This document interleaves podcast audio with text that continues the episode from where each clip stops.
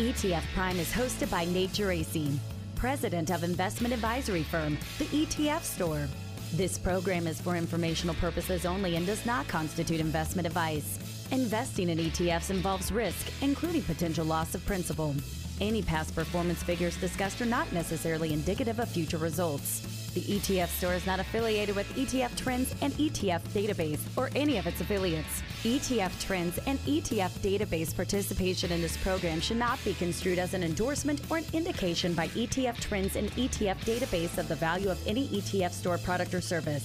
Visit ETFstore.com for more information. As our lives and world grow more dependent on digital data, the companies that safeguard our networks and information become increasingly vital. The WisdomTree Cybersecurity Fund, WCBR, provides targeted exposure to innovators in cloud security, privacy, digital trust, and more. Learn more at wisdomtree.com/cyber. Before investing, carefully consider a fund's investment objectives, risks, charges, and expenses contained in the prospectus available at wisdomtree.com. Read it carefully. Distributed by Foreside Fund Services, LLC.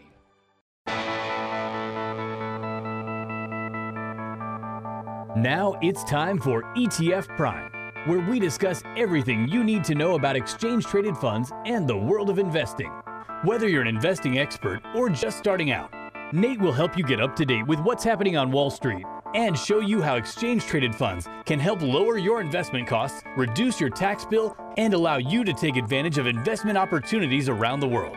And now, the host of ETF Prime, Nate Geraci. All right, I have three tremendous guests this week. It's an absolutely loaded podcast. Joining me will be the one and only Dave Nadig, Chief Investment Officer and Director of Research at ETF Trends and ETF Database. Like we've been known to do from time to time, we're going to bat around a bunch of different ETF topics, including some uh, great questions from Twitter. So we'll start there this week. I'll then be joined by Katie Koch co head of fundamental equity at Goldman Sachs Asset Management, who their ETF business is now over $25 billion in assets. And to me, it looks like they're really starting to push into the thematic ETF space. They launched two thematic ETFs just over the past few months, uh, including one in September. They now have three thematic ETFs overall and several others in uh, registration with the SEC. But Katie's group manages over $21 billion in thematic strategies. So we're going to discuss those three Goldman thematic ETFs and also just talk more broadly about the growth of thematic ETFs and how investors should uh, think about using those in a portfolio. And then to close this week, I'm telling you now, you're in for a real treat. I'll be joined by Harley Bassman, managing partner of Simplify ETFs.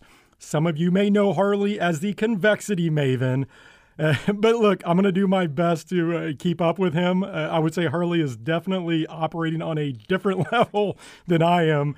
But uh, nevertheless, we're going to talk uh, Fed, inflation, interest rates, and we'll also look at the Simplify Interest Rate Hedge ETF, which Harley helped design. So you'll definitely want to stick around for that conversation.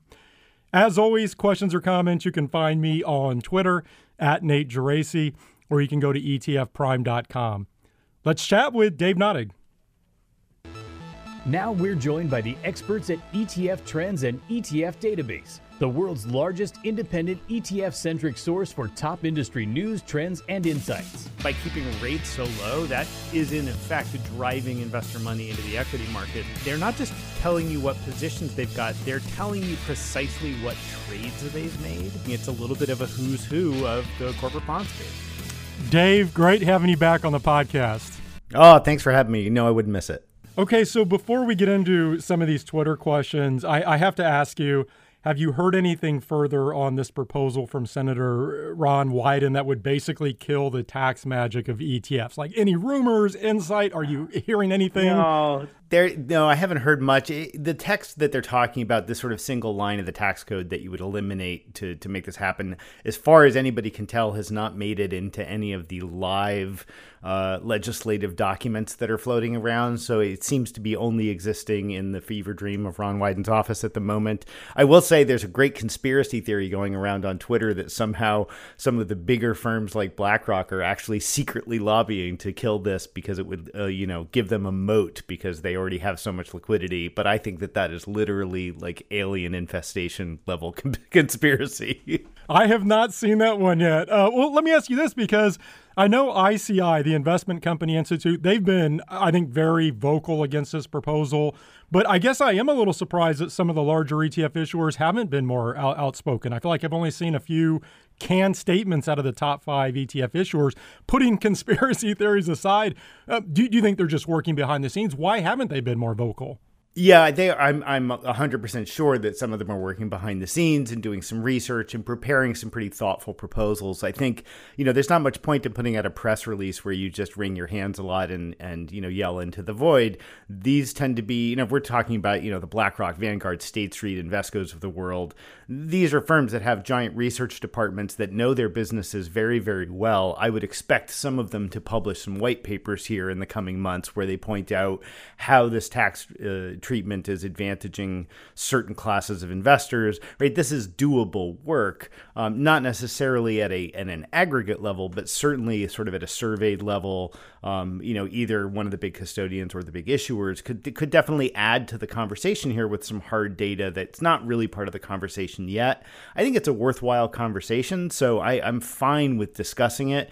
Um, I think I'm, I'm, hopeful we'll actually learn more about how this tax treatment is actually helping more sort of average middle class investors, uh, and and hopefully that maybe that'll help us ensconce this permanently as opposed to keep throwing it around as uh, you know a dog to be whipped every time you're trying to find more revenue. In terms of the tax proposal having any shot of, of being passed, are you still thinking this is a low probability of? Oh, I, I think it's it, it absolutely not going to happen. Certainly not in this Congress. I, I don't think it's something that people are just going to put a one liner into something and all of a sudden it'll disappear. There are far too many implications for it. I think it would have to be pretty heavily scored.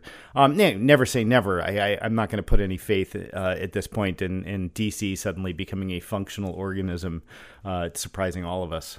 Yeah, and you know what? To your point, there's no downside to having these conversations. Uh, you know, I think it's good just for ETF education. Um, it's good for the industry. So there's nothing yeah. wrong with having the conversation as long as we get to the quote unquote right answer at the end. Absolutely, absolutely. So let's get to some of these Twitter questions. And as always, thank you to everyone who submitted these. Uh, th- these were great this past week. And I want to start with this one from Tariq Dennison at Quantavasia. Um, he actually gave us several questions, but I, I, like this one because I thought it was timely with the news last week that Franklin Templeton is acquiring O'Shaughnessy Asset Management, which cor- of course that includes Canvas, which is their custom indexing platform. And you can certainly comment on that deal if you'd like. But Tariq's question is what do you see as the odds that a superstar manager of 2030, so someone like Cathie Wood in, in today's world, what are the odds they still choose the ETF as a vehicle of choice rather than direct indexing style tracking software? What do you think about that one? Um, you know, I think it's really easy every time we get a financial innovation to just imagine that the entire world is going to shift, right? That didn't happen with mutual funds and ETFs, and here we are 25 years into that revolution. So um, I, I don't think we are heading into a world where ETFs or mutual funds somehow just disappear. I think what you'll start seeing is we, we end up with much more of a horses for courses, uh, you know, marketplace, uh, which means that, you know, the investment intellectual property of a Cathie Wood or this future superstar manager, the value is the intellectual property. And then how you express that intellectual property in a way that makes sense under a given regulatory regime is to, uh, not to be you know, sort of flip about it, it's kind of irrelevant, right? So if you wanted to get that kind of superstar IP in your 401k plan, well, a mutual fund might be your very best option. If you want to have it in something that you can manipulate around on a day to day basis because you see that person as representing a certain kind of beta that you want to trade in and out of, then an ETF is going to be the better solution. And if you've got some particularly thorny tax issues or you've got some major industry concentration issues you want to address or certain stocks you don't want to to own, then doing it in a DI platform would let you access, say, the intellectual property of uh, of an ARK or a future manager, but with the ability to tweak it as needed. All three have real use cases, and I think in 2030 you're going to see all three actively in the marketplace. Is the underlying intellectual property the longer term play here in the sense that you, you look yeah. across the asset management space? We've seen a number of acquisitions of direct indexing or custom indexing platforms from my perspective, at the end of the day, it's just software, right? Anybody can code software. So then you have to take you look one step further, and it gets down to what what are the data? What's the data behind the scenes and the algos that run, and what is that intellectual property? So let's take Franklin for example, mm-hmm. and they're offering Canvas. Does it come down to that back end data in IP? Does that make sense? Like, why if I'm Franklin, why why buy them? The value is in the intellectual property of the investment management program, right? So there's a re- like if you look at what Vanguard's doing, for instance, right? They have a DI platform they've been working with their their higher end internal advisor program the things that they're putting in that DI platform are their active management team's intellectual property, right? So they're not coming in and just saying, "Hey, we're just going to replicate the S&P 500 minus 1 for you," although I'm sure they can do that as well. They're trying to use it as a way to further express the value they believe they have in their investment IP. And so that's why it makes sense for a firm like a Franklin Templeton uh, to own Canvas or a firm like Eaton Vance to own Parametric. Like these these types of connections make a lot of sense. My concern with them is that they could then silo those IPs, meaning that if if Canvas is now captive to a particular investment management group, uh, then what's the likelihood you're going to get that superstar manager using Canvas, even though that Canvas platform may be the very best software for the RIA who wants to use this with his clients? So we, we haven't developed this ecosystem yet, but I imagine an ecosystem where the intellectual property of active managers or indexers or smart beta firms is individually purchased and used um, regardless of what underlying DI platform you might be on. That ecosystem doesn't exist, but that's the one that's really exciting. It's a conversation for another day, but this gets me down the path towards um, direct indexing ultimately being active management. That when I hear IP and customization, I just feel like maybe DI is a Trojan horse for active management. And Franklin Templeton has this wonderful platform, but ultimately they want to have their, their manager, they have to have some value prop to have people come to that platform outside of just the technology itself, if that makes sense. The sales pitch yeah. isn't just tax loss harvesting or, uh, you know, excluding to your point one or two stocks out of the S and P 500 because I, I work at a company. Yeah, exactly. And I think what's going to be interesting is that something like Canvas, which, you know, ha- had sort of this air of independence. I mean, they're not independent to O'Shaughnessy, right? It is owned by a company.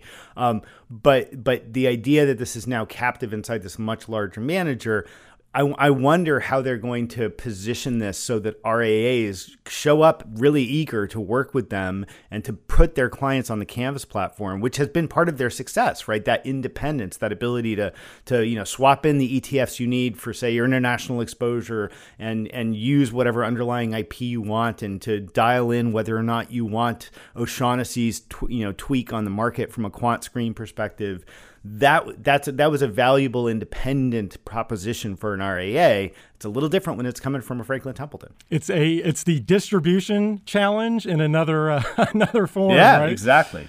Okay, uh, next question comes from Ryan Kirlin over at Alpha Architect, uh, Twitter handle at Ryan P. Kirlin. And actually, it's two questions here, uh, but I feel like these also tie into the future landscape of ETFs.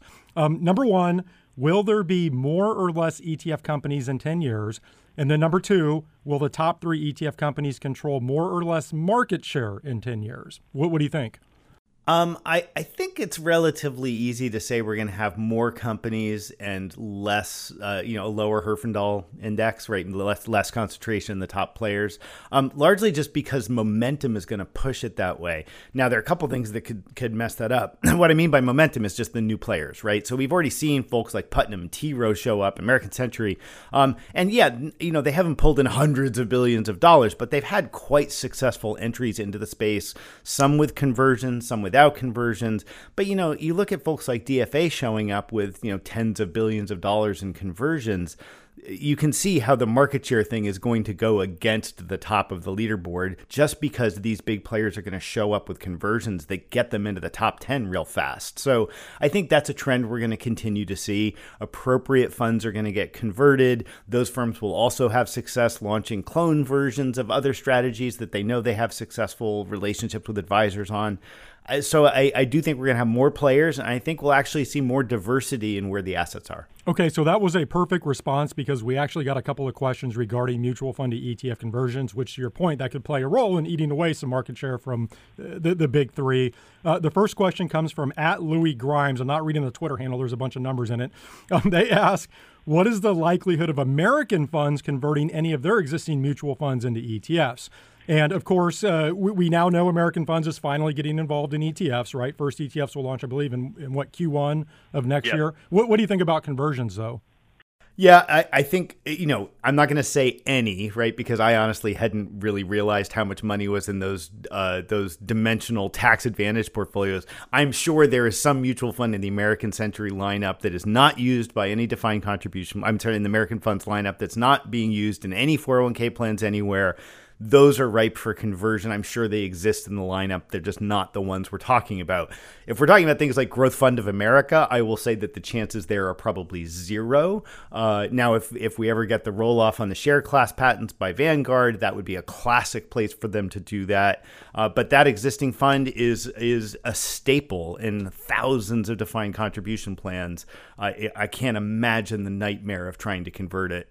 Uh, so no, I don't think we're going to see the and just like we didn't see with Magellan, right? You're not those big name above the title, uh, you know, multi-billion dollar actively managed funds.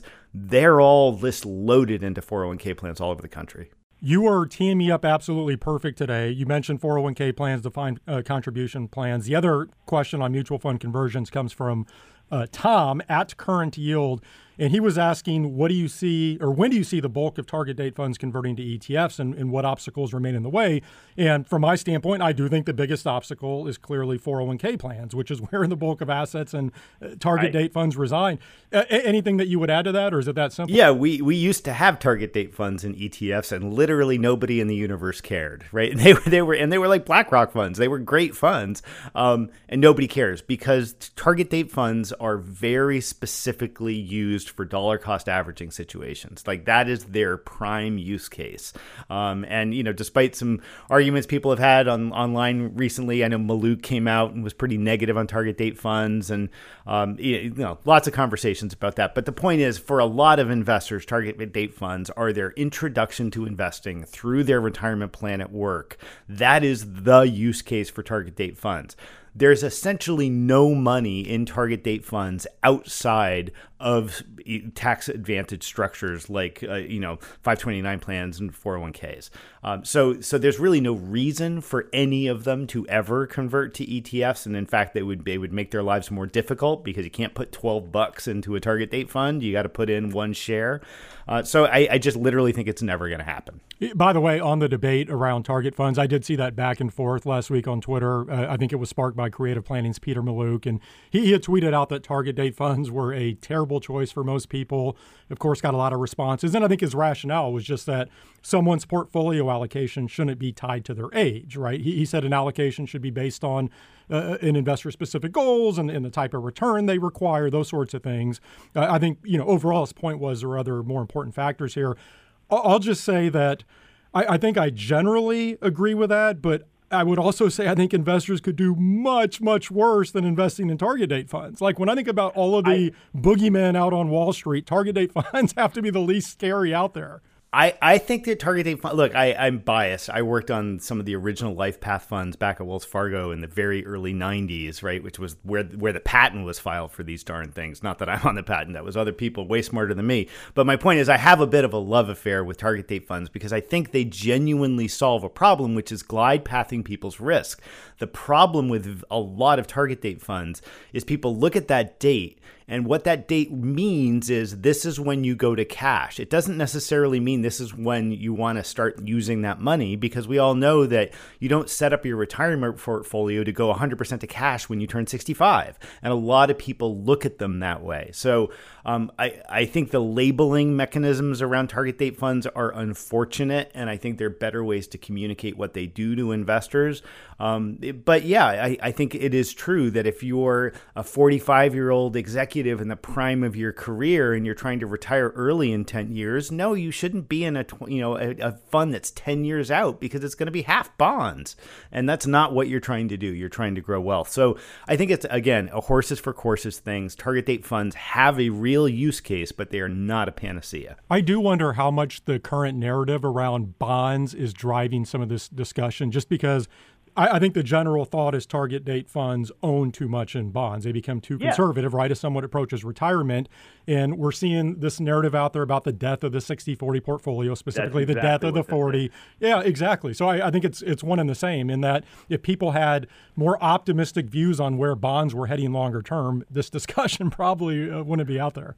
I mean, I've seen proposals, not I don't think any funds have launched, but I've seen things like equity only target date fund proposals, right, which which end up in a conservative, defensive, dividend focused equity allocation at the target date without using cash or bonds. Now, it's obviously an entirely different approach, but the idea of glide pathing risk based on the passage of time is not crazy. That's actually a good idea. The challenge is understanding what your starting position and your ending position is going to look like. And no two target date funds do that the same way. Every advisor knows that, right? Vanguard's target date funds have an entirely different allocation on the day that they come due than say the life path ones do. So they're eh, you really do have to look under the hood. That's the problem with TDFs is they're very very specific to each individual company's protocol.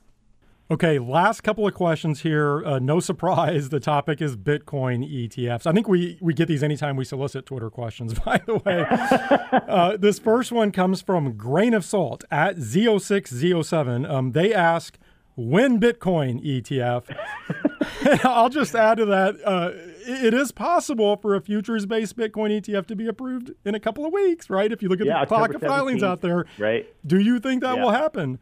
Well, so the October 17th filing, which is the next date up on the Price is Right, uh, is the ProShares Fund, uh, which you would think should be front of line because they launched the first mutual fund version of it, which nobody particularly cared about.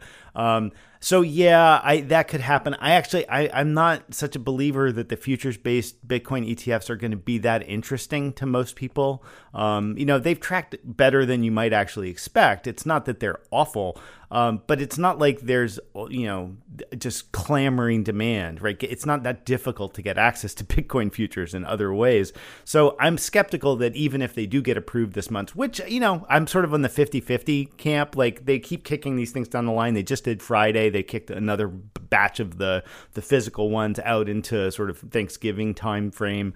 Um, so yeah, maybe they'll approve a batch of these futures things, and it'll suck up the media cycle for about three days, and and there won't be that much money in them. So I don't I don't think it's all that interesting on the on the big one, the Bitcoin physical ETF, uh, I think they're going to keep kicking that can down the road uh, nearly in you know indefinitely. I don't think there's any chance they're approving one on November, which is the next you know review date for those things. Um, but you know, hey, I'd love to be wrong here, but I think what we need to see is comprehensive regulatory guidance on what crypto even is, uh, and until we get that, I think this is mostly noise. The, the, other question we got on this topic actually came from Morningstar's Ben Johnson, who, of course, you know well, Twitter handle at MStarETFUS. So he's now trolling me regarding this bet I made with myself on Bitcoin ETF approval. So I think most people are aware. I said if a Bitcoin ETF isn't approved before year end, I'll eat a dollar bill on camera. Also, stop tweeting about Bitcoin ETFs. And so Ben asked me, uh, "What is my preferred dollar preparation? Do I saute it?" Do I put it in the microwave for 15 seconds? Any sides to go with it? So I'm gonna I'm gonna turn that question to you. How should I prepare my dollar bill? Uh, you know, I might just chop it up and put it in a smoothie, and then anyone have to actually think about it. That's actually not a bad idea. I'm gonna have to log that one. Okay, here's the real question though. So when I made the prediction, I did not specify a futures-based ETF versus a physical oh, one. Oh, you dog. So yeah. so does that matter to you? You're, you're part of the, the the you know the ETF mafia, so to speak. Does a futures-based ETF count in my bet? I think it should. I don't think he. I think. I don't think you're gonna have to eat that. I, I don't think you're gonna have to eat that dollar if we uh, if October seventeenth rolls around and it's a happy day for ProShares. All right, that's that's one for me. We'll see where everybody else lands on that. Dave, great stuff as always. Appreciate the time. Thank you for joining me. Hey, thanks for having me. That was Dave Nadig, Chief Investment Officer and Director of Research at ETF Trends and ETF Database. With yields as low as they are today, investors seeking high current income don't have a lot of choices, especially if they don't want to expose themselves to a heightened level of risk. The nationwide risk management income ETF NUSI may be an exception. It's designed to seek high monthly income and a measure of downside protection in falling markets. NUSI, a new approach to income generation. Before investing, it's important to consider the fund's objectives, risks, charges, and expenses. Call 800 617 004 for a prospectus containing this information. Read the prospectus carefully before investing. Risk includes possible principal loss. Quasar Distributors, LLC.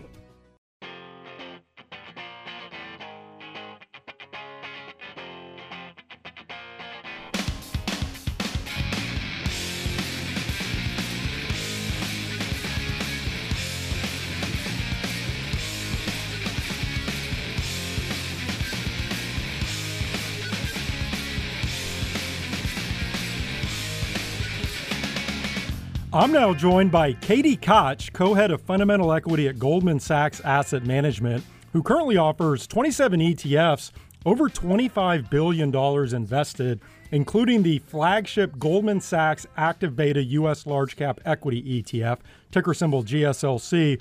But Goldman is now making a push into thematic ETFs they now offer three thematic ETFs overall, and I should note their fundamental equity business manages over 21 billion in thematic strategies. Katie is now on the line with me from New York. Katie, a pleasure connecting. Thank you for joining me. Oh, Nate, it's great to be here. Thank you so much for having us. So, you know, it's interesting. Your first ETF, which was GSLC, that launched in 2015. And if I look since then, the entire lineup has experienced uh, really nice growth. Again, now over $25 billion in assets. I think it's been a very healthy and steady build out. You now offer smart beta equity ETFs, market beta ETFs, there are fixed income ETFs. But interestingly, the last three ETF launches have all been thematic. So uh, let's start there. Why the recent push into thematics? Was there a particular catalyst, or was this sort of the next natural step in the evolution? Well, of course, at Goldman Sachs Asset Management, we're always looking to innovate the, the right solutions and, and the right wrappers for our clients. And our purpose here, um, of course, is to build financial security for our clients. And our clients, um, I think you're aware, but just make sure the audience knows, they really include everybody from my mom, who's a retired school teacher, to the world's largest sovereign wealth funds. And one of the challenges that a lot of those savers are facing is that the 60-40, the traditional 60-40 portfolio, which of course is 60% stocks and 40% bonds, it's really broken. And what these thematic solutions do for our clients and bringing them in the ETF wrapper is it allows them a solution to that problem. Um, and if I could, Nate, I'll just give you a little evidence on what the problem is and why we think it's broken, and then maybe we can talk a little bit about how we're trying to help our clients fix it. No, that's that's great. Okay, so from a problem perspective, the reason we say it's broken is that 60-40 portfolio, it was an amazing thing to own for the last 10 years. It actually delivered about 9% compound real return for the last decade. Um, as, as you know well, the S&P alone compounded about 17% a year for the last 10 years. So the set it and forget it approach worked very well. But given where we are now from a valuation perspective for both stocks and bonds, we think the 60-40 portfolio is likely to return 2 to 3% net. Um, real returns over the next 10 years. And so savers are really going to have to think very differently about their asset allocation in order to achieve their financial goals. Um, and if I could, Nate, I'll just talk about the problem within equity markets specifically, but before we pivot to the solution. Um, the real issue in, in equity markets is that most of, of the world is crowding into market capitalization weighted indexes. And those indexes, by definition, are backward looking. So they're really underweight a lot of the innovation and disruption that we think is going to drive equity returns going forward. They're, they're deeply flawed in that sense. Um, we estimate um, that about half of the S&P 500, an asset class that a lot of people own directly through the index, um, is at risk for disruption. And it's really important to understand that that gulf between the disruptors and the dis- disrupted uh, is quite wide. So I'll give you an example of that. Take Amazon. It IPO'd in 1997 up 175,000% through a couple of days ago. Uh, Macy's, which everybody's very familiar with, got highly disrupted during that period, up only 98%. Um, so in fact, actually, if you go back 30 years and look at the S&P 500 and take that whole list of companies that was there 30 years ago, uh, over 50% of them don't even exist today. Now, some of that's obviously acquisition, but a lot of it's disruption. And so that's the real problem that our clients are facing. And of course, the solution is is this thematic investing. Well, let's do this. Let me tee up the three Goldman thematic ETFs. You can comment on those, and then I do want to circle back around and talk more about portfolio application and some of the other considerations around thematics. So as I look at the lineup, there's the Goldman Sachs Innovate Equity ETF, ticker GINN.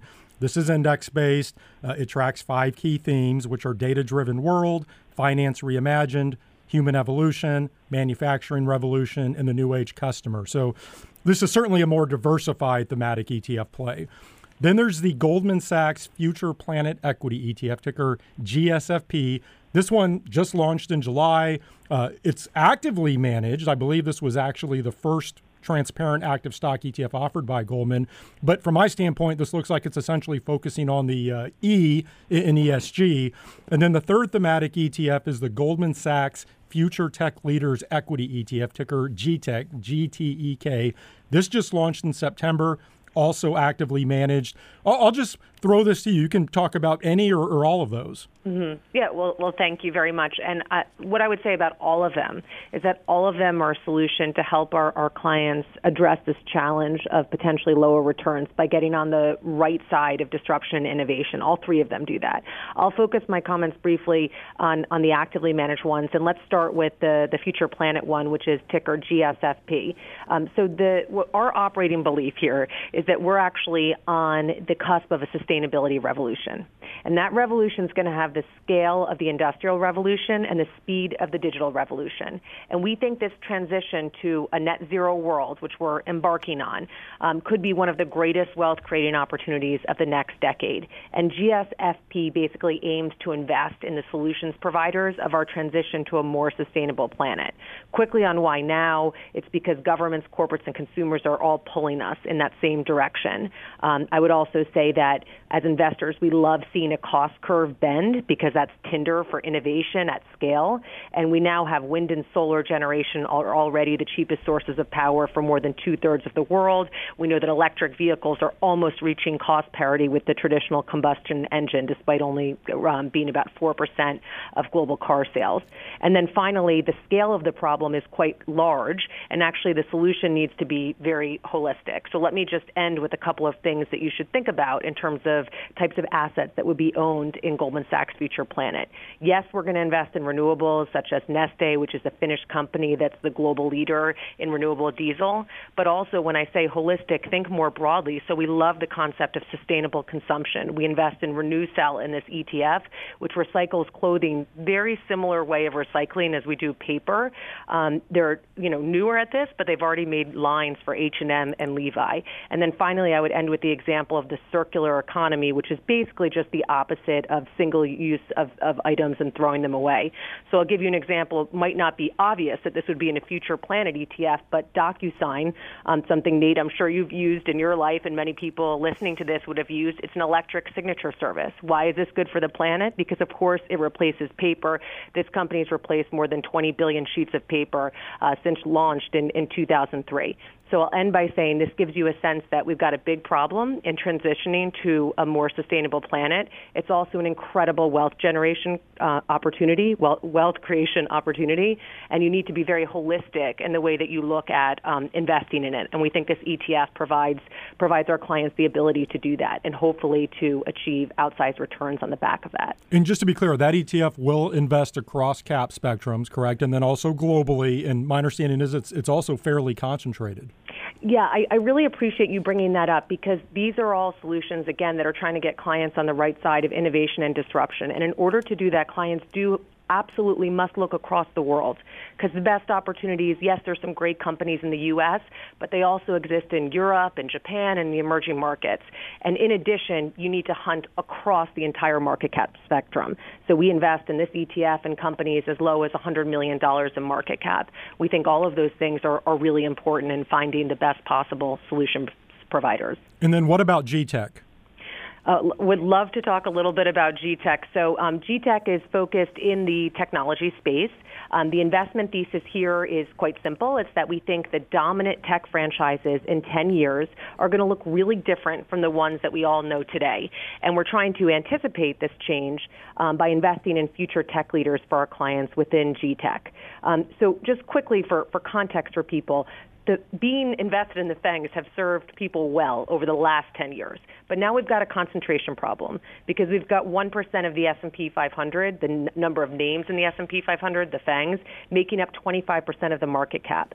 So if you're listening to this and you look at your portfolio and you think about what you own in ETFs and single stocks, you probably own more in Apple than the rest of the tech universe. And we don't think that's great positioning for the next 10 years. So we're only investing in GTEK and companies below 100 billion. Uh, to your point earlier, we're searching globally for the next generation tech opportunities, including in emerging markets. And we're often investing in businesses that are not core to the business of the FANGs. And if I have time, Nate, I'm happy to give you a couple quick examples of stuff that we own in that ETF. Please. Okay, great. So one area would be fintech. We're super excited about. The market cap of financial institutions is actually larger now than the market cap of internet companies. It's roughly 16 versus 14 trillion, which really illustrates there's a huge amount of market cap that's ripe for disruption by fintech. Um, well, many of you will remember that the um, payment companies, which have always been big actually globally, became really hit liftoff in the U.S. during the pandemic with Visa's Cash App um, and PayPal's Venmo adding an average of 250,000 users a day in 2020, just to give you a sense of the scale of the opportunity here. Um, but a company you may not have heard of that we own in this ETF is PagSeguro, which is a fintech company offering payment solutions to micro merchants in Brazil. Um, second theme I'll end with would be uh, cybersecurity, which we're invested in here. Very, very excited about this secular growth area for two reasons. The first is that data has obviously become the world's most valuable commodity and is increasingly vulnerable. 64% of companies worldwide experienced some kind of cyber attack last year. So that's a driver of cyber. And second is this move to the cloud. The world is spending uh, many uh, trillions of dollars working, w- excuse me, moving workloads from networks to the cloud. And we're actually very early in this transition. And as that happens, we need new solutions for security. And so Palo Alto Networks is an example of a company we own in this ETF um, that is pivoting businesses from firewall cybersecurity software to cloud-based cybersecurity platforms. So that just gives you a couple of ideas of types of companies that um, are invested down the market cap, also outside the U.S., um, and really we think could be the next generation technology winners we own in GTEK.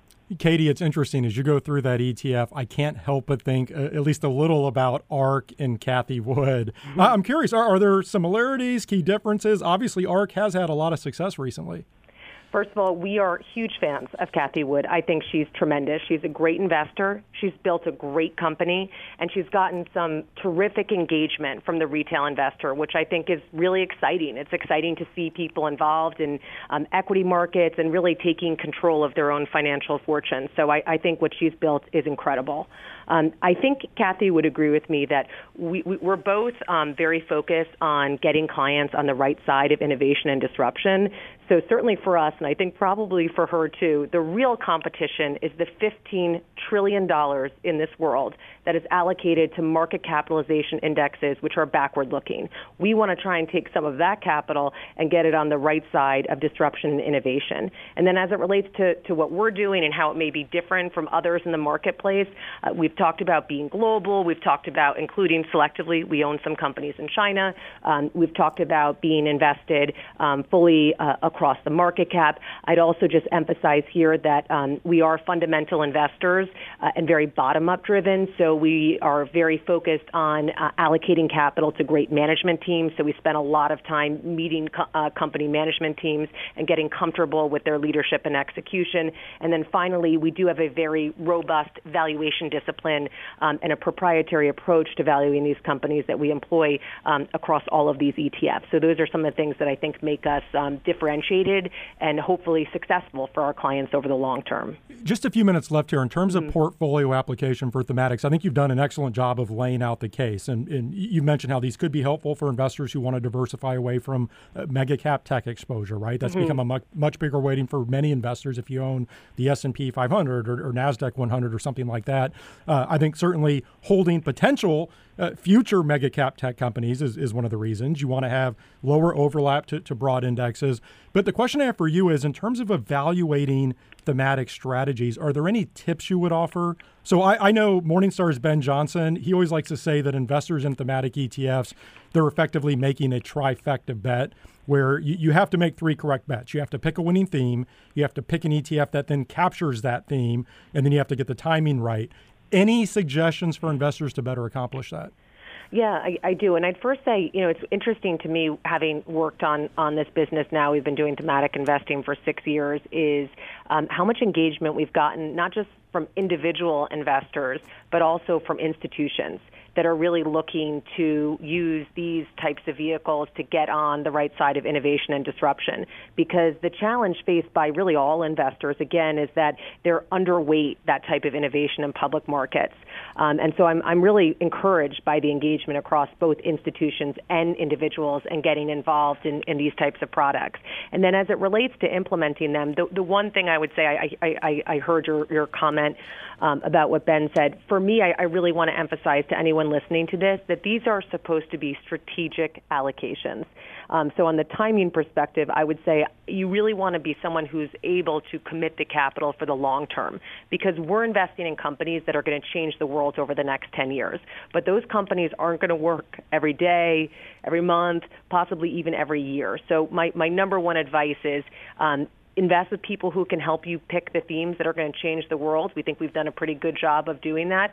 But also, you as the investor, make sure that you're patient with that capital and that you allow it to compound over time. I don't think these are things that, that one should be trading tactically. And then finally, I'm obviously very biased on this point, but using active managers that can really identify for you how to get access to those themes. So it may not be, if I could just end with a quick example, the most obvious way to, to get exposure to that theme. So take electric vehicles, for example. Maybe it's not the car company. Maybe it's actually the semi companies that are being used in the manufacturing of that car. Or actually, maybe it's the company that makes the manufacturing equipment that makes the semis that are used in the electric vehicle. And so you, that active manager can help you find the quality companies within that theme ideally at attractive valuations, and also make sure that you're in the right part of the value chain um, when when you're when you're building out your exposure to that theme. Katie, before I let you go, I know you yeah. can't speak to specific ETF filings that are out there, but I have seen several very interesting ones from Goldman, including the DeFi and blockchain equity ETF. There's a clean energy ETF, a future healthcare equity ETF. Uh, ETF. And again, I know you can't speak to those uh, d- directly, but can you perhaps offer some more color, uh, just broadly, in terms of how Goldman will be approaching thematics moving forward? You know, absolutely, Nate. And I, am going to end kind of where I started by saying that we are our, our purpose and our mission here is building financial security for our clients. To us, the next 10 years of sitting in a 60-40 portfolio or being passively invested is tough, and it's not going to get our clients to where they need to be. And so you should expect to see us continue to innovate in new areas, new products, and the best possible wrappers for our clients to help them achieve the financial security that, that that they de- that they desire and and frankly that they deserve. Well, Katie, again, just a pleasure connecting this week. Really enjoyed the conversation. Thank you. It was great, Nate. Thanks for making the time for us. That was Katie Koch, co-head of fundamental equity at Goldman Sachs Asset Management.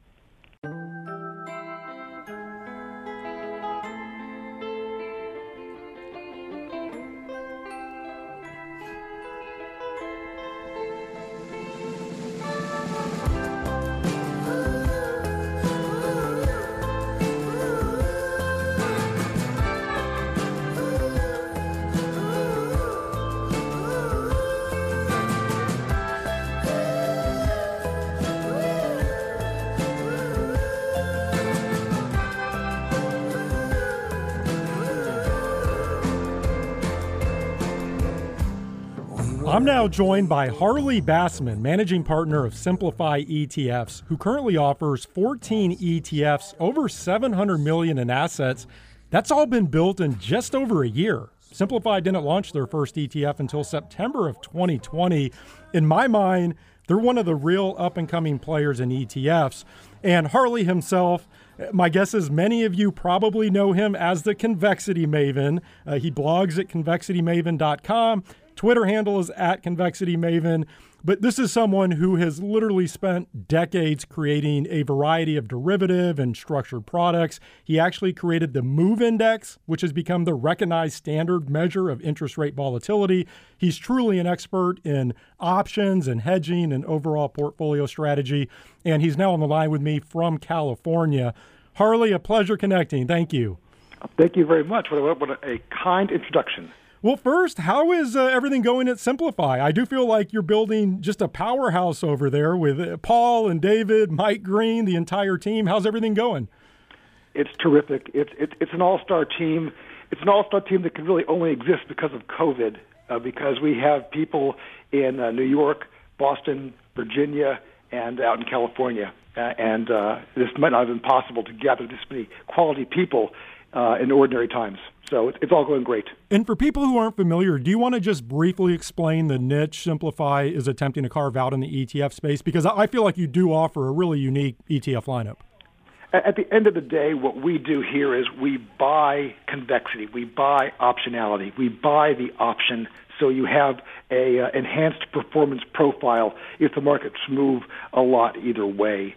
Um, added protection on the downside, better performance on the upside. Most other ETFs, actually most other investments, period, involve people selling optionality, selling convexity, selling risk to increase their short-term return, increase the dividend or the yield, but ultimately exposing them to, uh, to, to, to significant price loss uh, uh, in the event of large moves either way. Okay, so what I thought we would do today is start by talking financial markets, and then we can certainly circle back around to a Simplify ETF that you've helped create. But I want to start with what I think is one of the biggest topics of debate right now, and I also think this will help uh, sort of frame our discussion just with some other topics. But but that's inflation, and I'm going to put you right on the spot right off the bat here.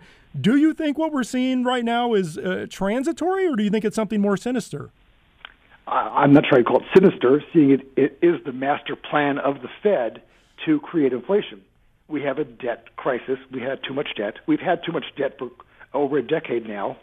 And the way you get out of debt is you default or you inflate. You can grow also, but that's not likely under current circumstances. And therefore, inflation is the master plan. Uh, what's been unfortunate is QE1 and the other earlier plans that we've gone through has indeed created inflation. The people who say it didn't work, it's just that's just bogus. It has worked. It's just the inflation has been in assets, um, cars, houses, stocks, bonds, gold, art. Everything's gone up. Um, what has not gone up is wages. That was the plan, and, and hopefully that will work this time. But circling back to your question in general, yes, I do believe this is not transitory inflation, uh, and, and that we will have inflation coming down the road. Um, it's not going to be 10% inflation all of the 70s, but can it be 3 4 for quite a while? Yeah, sure. My understanding in reading some of your work is that you believe the CPI, the Consumer Price Index, is a, uh, manufactured number, that it's not a good gauge of inflation. Do you want to expand on that? Because I feel like that's something that a lot of investors hear, but sometimes the details are, are a bit lacking. So, what's the issue with CPI? Um, well, I, I, I'd use bogus as opposed to manufactured, but yeah. Uh, the, the reason why look, CPI is a reasonable measure for a long-term history of, of stuff, so I can't argue and say, say we should toss out the window. But there are some problems. You have hedonics, which basically measure the quality changing uh, of, of, of various inputs. So computers are, are better now, so in theory they're cheaper. Well, you're still got to pay more dollars for a computer now than you did before. Um, there's a substitution effect saying you're going to go switch out of beef to chicken as prices move around. And then, of course, there's housing, which is the biggest component, which is not done by house prices, which I'm not sure is right anyways, but it's done by what's called owner's equivalent rent, uh, where they ask people, what would your house rent for if you were wanting to rent it? Geez, man, that's a, that's a tough, tough question to answer. I'm not sure what my house would rent for. And so all these things kind of uh, make it difficult to figure it out. Um, but there is what's interesting is if you look back historically, there was a large change in the calculation of CPI done in the late 90s, and I believe, and the government has a, a vested interest in keeping CPI low, since so many government benefits uh, price off of inflation, CPI. Harley, obviously, this topic of inflation is heavily intertwined with the Fed and Fed policy. L- let me ask you this how dependent do you think financial markets are on the Fed right now? And you can split out stocks and bonds separately if you want or, or, keep them together. But obviously, one of the, the biggest prevailing narratives out there is the Fed is driving everything right now. Do you think it's that simple or is there more to it? Because I think this could ultimately play into how the Fed handles inflation. Um, there's two different components. One is the Fed and monetary policy and fiscal policy also, and the other is demographics. Let's hit on the on, on, on the Fed first. Um, my, I, I publish uh, a free commentary. Uh, it's on uh, convexitymaven.com. You can find it there. You can send me an email. I'll add you to my list. I publish once every, let's say, six weeks. And in one, one of my more recent ones, I, I show a chart there of uh, money expansion uh, in the four largest economies uh, and the total value of stocks and bonds. And it's basically a stair step straight up we have had massive inflation in assets. The money being created has to go somewhere. It's gone into assets. As a public policy concept, this is really bad. It's created income disparity, which leads to you know difficult politics.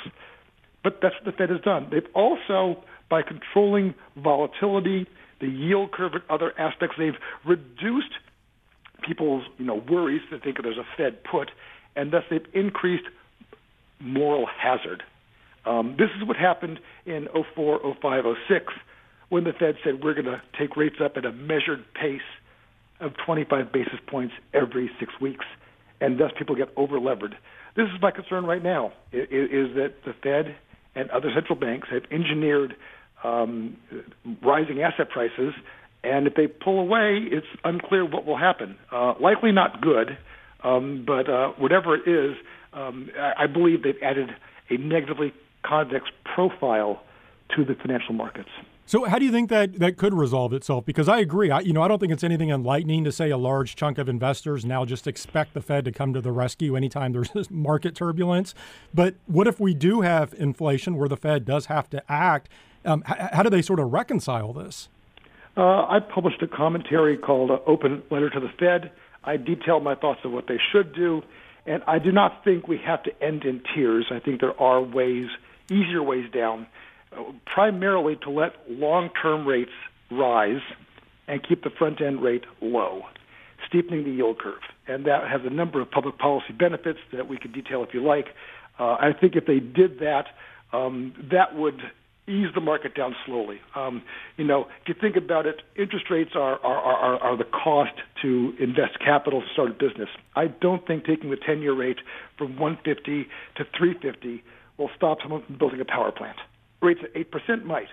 I think it's possible to steepen the yield curve. And as steepening the yield curve, uh, it, it helps the financial plumbing of the system, helps insurance companies, helps pension funds, does a lot of good things for the economy. So I think if they were to ease off the tapering or, t- or to taper quickly, bring the, let the back end rise up, that could, um, I won't say soft landing, but certainly not hard landing. So, so just to boil that down, um, you know, this Fed put or whatever you want to call it that's out there, if the Fed let the yield curve steepen, would that be a signal to you of, of true change here? What, like, that would make you think the Fed is not coming to the rescue, that they're going to let markets figure things out on their own?